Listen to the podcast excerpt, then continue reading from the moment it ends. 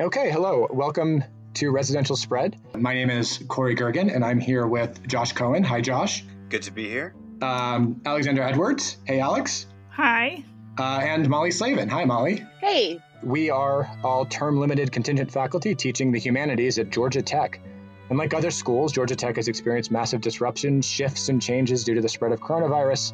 But this fall, it is sending students and instructors back into classrooms in a number of modified course delivery modes. On this show, we investigate the sources and consequences of those policies and discuss what it's like to navigate higher ed during a pandemic as members of the precariat.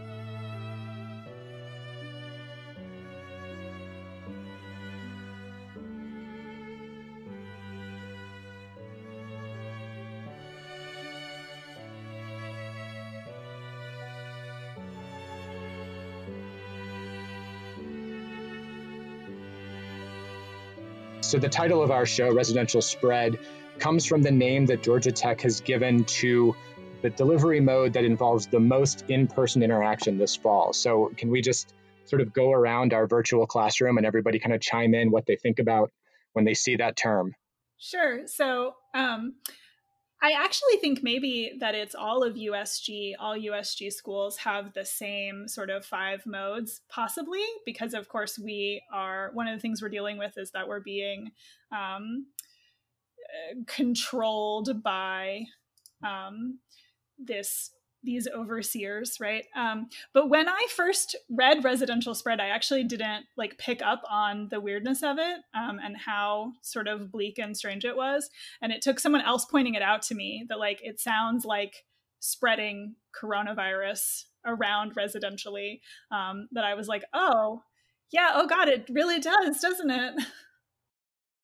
Yeah, um, I think the spread is supposed to be a stand-in for social distancing, right? Like we're spread out, but all I can think when I see it is that it just does not inspire confidence um, in how USG is is handling this. If if that is the term they are choosing to go with.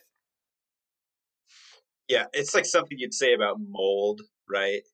There's like mold in the dorms, like residential spread. It's it's a very unnerving term it also it really puts this emphasis on resident right? The students are residents. They're not learners because you can learn from another location. You can do remote learning which all of us are uh, have been advocating for for this fall semester.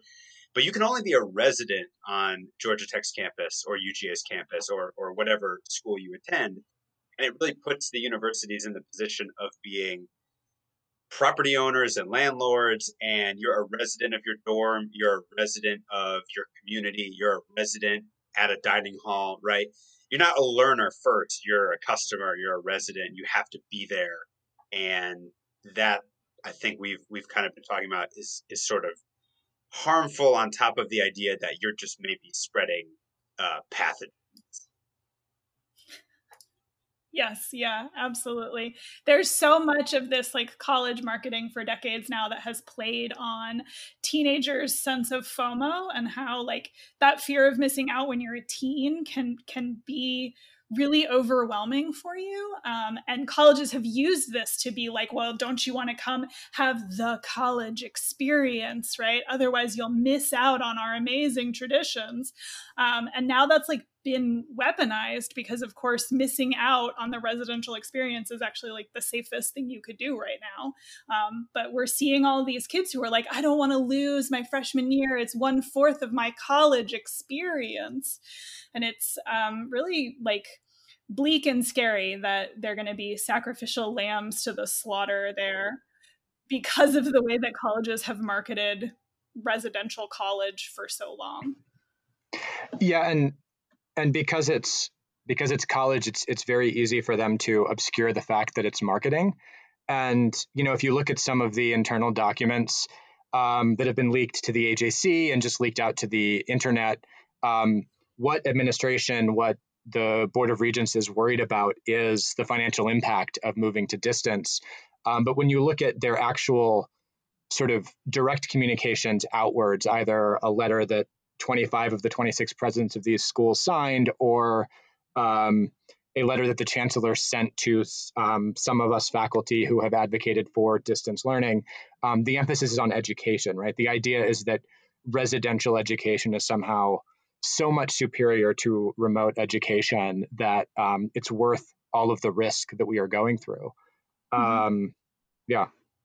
I actually saw um, this is not a USG school. It's not a Georgia school. It's someone who's in, um, I believe, Texas, and they they were told repeatedly by all of their leadership that students um, they had done a survey and students vastly preferred the residential learning experience, um, and they kept pressing and pressing. Faculty kept saying, "Well, where is the survey? Can we see the raw data? Can we see the questions that you asked?" And then finally, they had to. Their provost had to admit that they didn't do a survey. It was based on how many people had like put down an initial deposit for housing and they were just using that as like some sort of stand-in for how many people truly preferred quote unquote this um this residential learning experience. Like they just lied. They just fucking lied.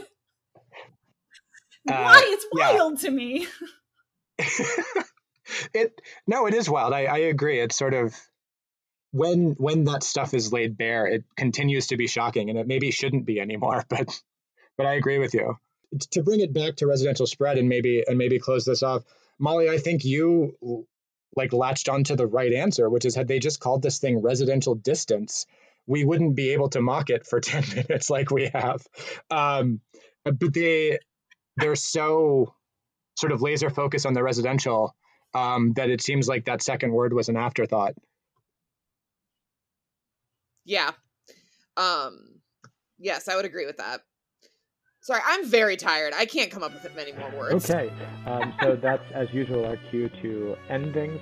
Um, thanks for listening to our first little mini episode here, and I hope you'll stick around next week uh, when we start to come in with um, slightly longer uh, episodes that really dig into um, the ways that coronavirus is both um, putting stress on the structure of higher education and kind of revealing some of the stresses that were already in place.